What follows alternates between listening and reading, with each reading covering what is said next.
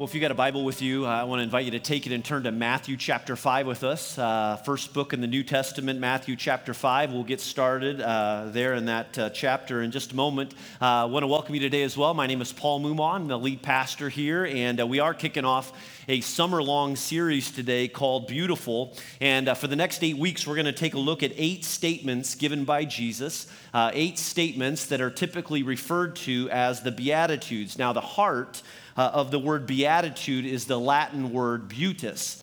Uh, and it means blessed. And as you might have guessed, uh, even by looking at it, it's the same Latin word that gives us our English word, uh, beautiful. And uh, that's where we get the name uh, for this series. But I'm really excited for these next eight weeks together as we study in Matthew chapter 5 and uh, study these Beatitudes. I really want to challenge you to make it a priority to be here with us on the weekends. And I know that with summer, and travel and just the nice weather outside, there's always that temptation. There are always those other things that come up. But I hope, again, that you will make the effort uh, and you'll make it a priority that when you're in town to be here with us on Sunday mornings, especially for this series. And if you've got people you're investing in right now, I mean, this is a great series to invite people uh, to join you. If you've got family that come into town, to bring them with you. Uh, these are going to be some great weeks together. And I really think that whether you call yourself a Christian or not, uh, even as we work through these eight statements, uh, some of our assumptions of Jesus and of faith and of Christianity are going to be challenged.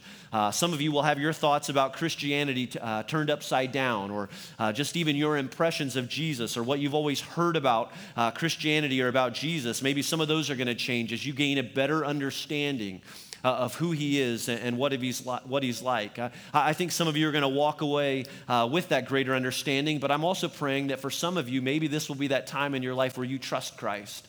Uh, as your Lord and Savior, that maybe uh, your understanding of who He is and why He came and His love for you, uh, His grace, will, will, He will draw you to Himself and, and you'll trust Him. You'll trust Him uh, for, for forgiveness and, and, your life will be changed. But together, uh, we're going to see how Jesus paints a picture uh, of what a truly beautiful and meaningful path it is to follow him. Uh, how many of you remember uh, this story from, from last year? Uh, I don't know if you remember this story when it came out this uh, opportunity uh, to have lunch with Warren Buffett uh, for the cost of $2.2 million. All right, if you can believe it. Now, if you remember this story at all, you probably know that the funds, the proceeds from this particular auction, this opportunity to have lunch with Warren Buffett, they all went to charity. but can you imagine? I mean, can you imagine paying $2.2 million? Uh, to have an hour or two of someone's time. And I just wanted to let it be known for the record that I'll have lunch with you uh, for the cost of about a burrito at Qdoba, all right? I mean, it's really uh, that simple. But, uh, uh, but think about it. I mean, $2.2 million uh, to have lunch with somebody like this. But if you think about it, I mean, if you're going to have lunch with somebody, if you're going to take advice from someone and pay, you know, good money, I mean, why wouldn't you? uh, spend the time with someone who's the best in their field. I mean, if you know anything at all about Warren Buffett, you know that he purchased uh, his stock with Berkshire Hathaway in 1964 for $11.50 per share, but today every share is worth $215,000, and Buffett's total stake is somewhere in the ballpark uh, of 56 uh, million, or is, is, it million? No, billion, 56 uh, billion dollars. But, but think about it. Think about it like this. I mean, can you imagine uh, being able to get advice? Uh, from some experts, from uh, some of those people who are well known or have had some success uh, in any particular field. Uh, someone who is at the top of their game. I mean, imagine maybe you like to cook. Can you, can you imagine getting some time with a guy like Alton Brown?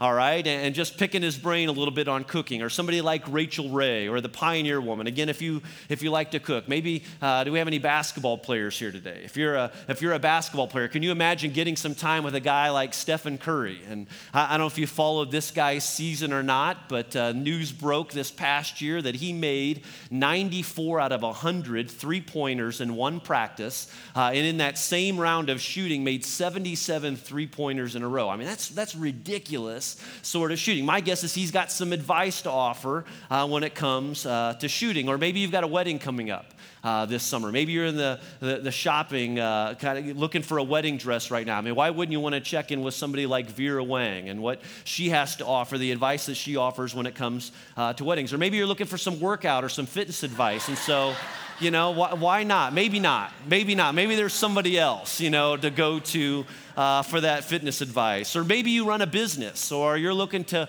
run a successful company. I don't know if you've ever run across the name of the guys Larry Page and Sergey Brin. Uh, they're the co-founders of this little internet company called Google, and uh, they've had incredible, you know, success uh, with their business. We uh, had a, an opportunity to visit a buddy of mine who works at Google uh, just a, a, couple of months ago, and didn't get any time with Page and Brin, but a little bit of time with my buddy, and he showed us around the Google headquarters and heard a little bit about their story and their culture, and again, just some of the fascinating things that Google is doing right now. I mean, who wouldn't want to take advantage? uh, of, of these guys or some of these others uh, that I've suggested. But here's, you know, here's the thing I, I mention uh, these individuals who are at the very top of their game right now, these leaders in their respective fields for a reason. And that is that at the time when Jesus spoke these words in Matthew chapter 5, everybody wanted to hear from Jesus.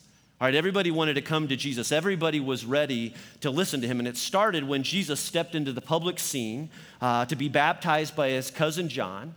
And one day, John was preaching and baptizing in front of a crowd of people, and John saw Jesus coming.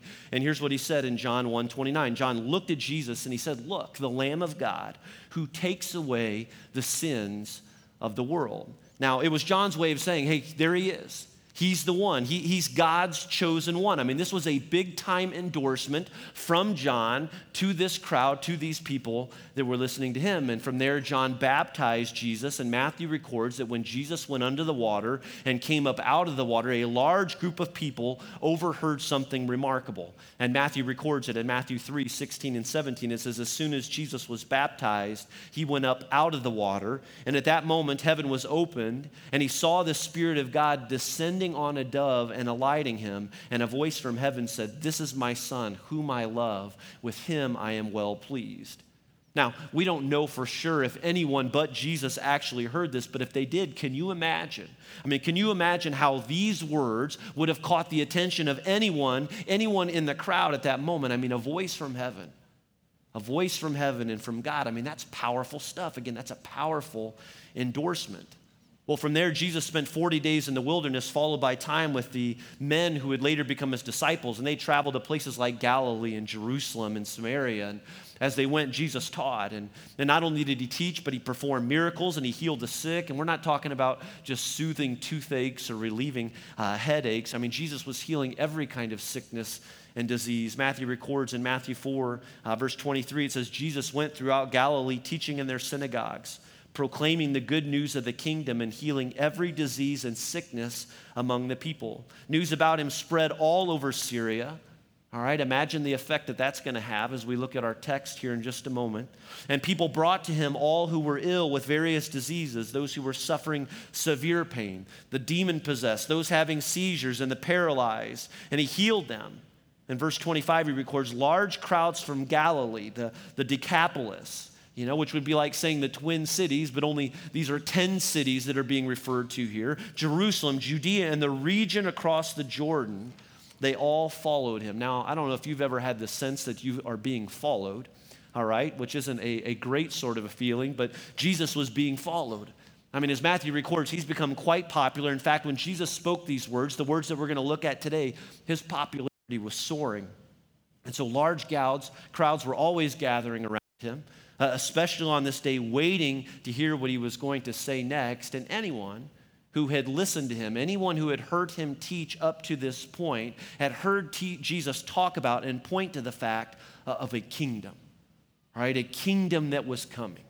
A kingdom that would be available to them, like in Matthew 4, verse 17, when it says that Jesus began to preach, Repent, for the kingdom of heaven has come near. That word repent means to go in a different direction all right, to not keep moving in the same direction, but, but to move in a different direction, to, to move in the right direction, to, to seek forgiveness of sins and to go another way. And so Jesus says, Repent, for the kingdom of heaven has come near. Now, whenever Jesus talked about a, a kingdom like this, he was referring to both a future kingdom and, and a present kingdom uh, a kingdom that was unlike the norm that we see uh, in the world on this day, or even that we see in this world today. And it's not a, it's not a kingdom of an earthly king, but rather a kingdom where, where people experience God personally and have all of the benefits of God's favor in their life. You know, the kingdom that Jesus talked about, the kingdom that Jesus described here is not just some future uh, kingdom, but a kingdom for right now. I mean, again, it is a future kingdom, but it is also a kingdom that is available uh, to be enjoyed even today. And that's why Jesus went around telling the people, the kingdom of God is near and it's here, and I'm here so that people can experience it. And because of that, and because of the way that he talked, and because of this hope that he was offering to the people around him, the people couldn't help but wonder, you know, what's it going to take? I mean, how can we be a part of something like that? Well, that brings us to the scene and to the words that we want to look at and we want to discover today, and not only today, but over the next uh, eight weeks together. And Matthew records in Matthew 4, verse 25 again, he says, These large crowds, they're coming from Galilee and the Decapolis, Jerusalem, Judea, and the region uh, across the Jordan. They all followed him. And then over in Matthew chapter 5, verse 1, here's what Matthew records. He says, Now when Jesus saw the crowds, he went up on a mountainside and sat down. Now, this sermon that Jesus is going to teach was probably a sermon that he taught frequently, but we know it as a whole as the Sermon on the Mount, Matthew chapter 5, 6, and 7. Again, we're going to look at the introduction of that sermon over these weeks together. This sermon that we'll call, or these uh, statements called the Beatitudes. But, but Matthew records there's a large crowd there. Now, we don't know how many we were there. We don't know if it was hundreds, probably more likely thousands. We don't know for sure, but all we know is that the people who came, there were those in the crowd that were sick and hurting. Uh, others came that had been sick and hurting, but had now been healed. Uh, we know that the disciples were there. I mean, Jesus, if you look at just a few verses before that, had just appointed the 12 disciples. Uh, and so they're in the crowd and near the front, and even Jesus is addressing them specifically. But like everyone else who had come, you know, these disciples, the people in the crowd, they all had to be anxiously waiting and wondering what Jesus was going to say. What was he going to say about God's kingdom? I mean, they had to be wondering who gets into God's kingdom. Again, what does it take to be a part of this? Now, why would they have been concerned about a question like that? Why would a question like that have been so important to them? Well, part of the reason why is because the only kingdom they had ever been exposed to was a real backbreaker. All right, I mean, the, the, the, religious leaders in the day had set the bar incredibly high for what it took to be in the it crowd, religiously speaking. And so they must have been wondering, what's it going to take? I mean, what's it going to take for us to get in? Well, in Matthew 5, again, Jesus starts to speak. And as he starts to speak, I can imagine a huge hush falling over the crowd as they get ready to anticipate his first words. And his first words out of his mouth are so important. And look at how they're recorded. Again, it says, Now when Jesus saw the crowds, he went up on a mountainside and sat down. His disciples came to him, and he began to teach them. And he said, verse 3, Blessed are. Now stop there for just a second and say those words with me. What does Jesus say? He says, Blessed are. He says, Blessed are. I want you to know that the entire passage that we're going to study together these next, next eight weeks hang on those words, blessed are. Jesus said, Blessed are. And what does blessed mean? Well, we say bless you when someone sneezes, right? Uh, we, we say, uh, we talk about being blessed when we get a raise or when we get a new car. We sometimes say blessed when probably what we really mean to say is luck. But the word blessed here in Matthew is so much greater, it's so much richer than any of that. John MacArthur uh, defines the use of the word blessed, uh, Jesus' use of the word blessed, as a deep joy, uh, as an inward uh, contentedness that is not affected by any external circumstances. Uh, theologian Scot McKnight says a better translation for the word blessed in this passage is God's favor upon. And so, if you take these two understandings of the word, it's like Jesus is saying that when you, when you are blessed, you are the recipient of God's favor. It's a favor that results in a deep joy and inward contentedness in us that is not affected by any outward circumstances pastor and author John Ortberg describes how in the ancient world uh, there were two kinds of blessing statements. Uh, the first type of blessing statements were called the statements of instruction. All right, and these are statements that tell us if you live this way or if you do this, uh, then you will be blessed. And so it might be a statement that blessed are those who obey or uh, blessed are those who are generous. These are, these are blessing statements that are designed to teach us how to live and to act or, or what to do. And so there were these statements of instruction, uh, but there was a second kind of blessing statement that was much more rare, and these were the statements of surprise. And uh, these were the blessings that were given to the people of Israel, much like the people on this day uh, that were struggling, uh, those that were feeling hopeless with nowhere to go. And uh, these blessings urge people uh, in the most difficult circumstances to hold on. Uh, to not give up or to give in. And so these statements of surprise uh, proclaimed that there was a reason to keep on going uh, and a reason to have hope. Well, when Jesus began his message, with a blessed are statement. My guess is that many people in the crowd were waiting for a statement of instruction. They were ready to be told, here's what's going to take, or here's what you're going to have to do, or here's what it's going to take to get in. They were expecting this statement of instruction. They were expecting to, uh, to hear what would be required of them to be included in the kingdom of God. But what Jesus gave them was not a statement of stru- instruction, but it was a statement of surprise. Ortberg writes it like this He says, The Beatitudes are designed to shock people into realizing that now the blessing, the good life, that we all drive ourselves crazy and frantic and busy trying to grab a hold of, the good life, the really good life, the life in the kingdom is now available to anyone who wants it through personal contact with this man named Jesus. Let me just stop there for a second and just ask I wonder how many of you are driving yourself crazy today, maybe even frantically crazy, trying to grab hold of the so called good life. You know, investing in this, giving yourself to that, looking for love in another relationship or in all of these wrong places. I mean, we're looking for the good life. I mean, think about how often so many of us, we try to make sense of it all. We try to, to fit in. We're trying to make a good life for our kids. And so we get them involved in, in, in, numerous things. I mean, again, we're trying to make meaning of it all. I mean, we're looking for this good life in anything other than God. But what, what Jesus wants to reveal to us is that there is a life that is available. There is this so called good life, the really good life this life in the kingdom, as Ortberg describes, as Jesus is talking about, and you know it's available, and it's available to us through Jesus.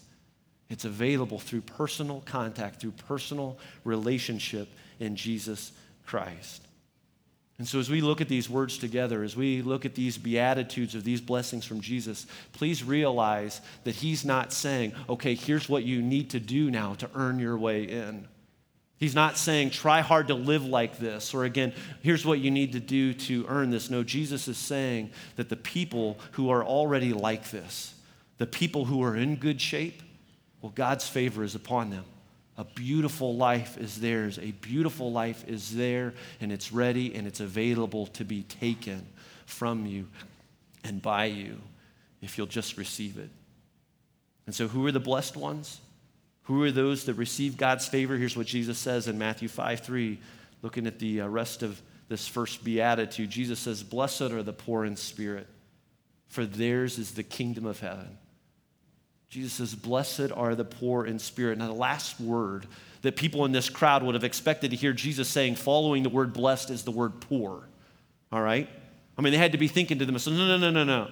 I mean, you got this wrong. I mean, that's not what we've been taught. I mean, the rich are the ones who are blessed. The rich are the ones who are favored. The rich are the ones who get in. I mean, how can you be blessed when you're poor in spirit? How can you be blessed when you're poor in anything for that matter? I mean, that doesn't sound like anything beautiful. I mean, does it? I mean, I wonder for you. I mean, I wonder even when you hear those words, and maybe if you're brand new to this or brand new to these words, I mean, when you read something, when you hear something like poor in spirit, what do you think?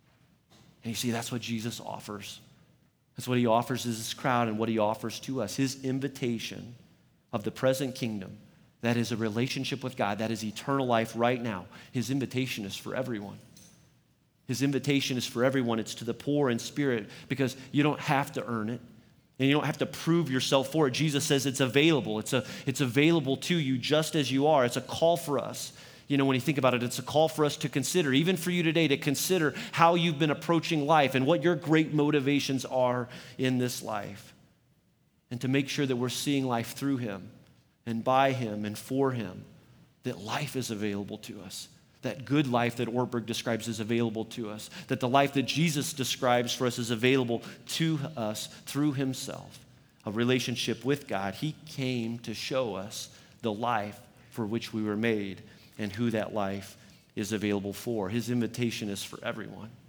His invitation is for you today. It's like we find in the words of Jesus in Matthew 11, uh, verse, starting in verse 28, when he says, Come to me, all you who are weary and burdened, and I will give you rest. He says, Take my yoke upon you and learn from me, for I am gentle and humble in heart.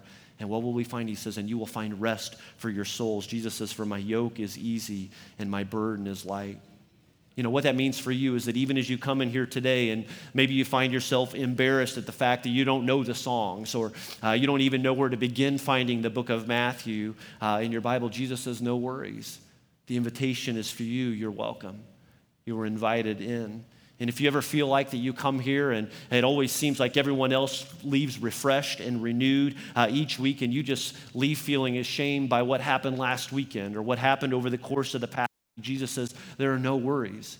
All right, you are the poor in spirit. You are welcome and you are invited in. A relationship with me is available to you. If you ever find yourself at a place where you don't feel like you're a very good Christian, Jesus' words here are for you. They're for you today. You are the poor in spirit. I am the poor in spirit. The kingdom of heaven is yours. Jesus' invitation is available to anyone and everyone today, especially if you're tired of messing up, especially if you're tired of breaking down or falling off the wagon. His invitation is for the bullied, it's for the picked on, it's for the spat upon, and those who can't defend or stand for themselves. If Jesus were here today, you know who he would invite? He would invite the bankrupt and the debtors and the down and outers. He invites those of us that have a past reputation, or maybe you find yourself with a present reputation. Jesus invites the adulterous, the promiscuous, and those who are sexually confused. And he invites the self righteous, and he offers you and I the chance to give up trying to work and to earn his love and to just receive it instead. To realize that it is available to you if you will take it and receive it. It's available to anyone who is tired or worried or burned out on religion. Jesus says, Come to me, all you who are weary, you who are poor in spirit. And he says, And I'll take your burden and I'll give you new life. You know, there are days. There are days where I still want to try and earn his love. I, there are days when I want to try and prove myself to God, and maybe that's the same of you. Maybe that's what you try and do. I mean, maybe you, you've spent most of your life trying to prove yourself to God or or maybe you gave up a long time ago. You just decided for yourself that you've messed up too many times, and so you've got no chance with Him. Here's what Jesus says and what I'm praying He will open up your eyes to see with us today, to see that He loves you as you are and not as you think you should be. Again, Jesus says in Matthew 5 3, Blessed are the poor in spirit. Eugene Peterson describes it as Blessed are those who realize that they're at the end of their rope and that Christ is sufficient and that He is all I need, and He is everything that I need. Friends, it's the gospel message. Blessed are the poor in spirit, for theirs is the kingdom of heaven. It's the gospel message that reminds us that God loves you, that He sent His Son for you, and His invitation for you is to trust Jesus and to follow Jesus. And this is the first step to a life that is full of meaning and a life that is full of purpose and value, to the blessed life Jesus is yours, and to realize that you need him is a blessed thing.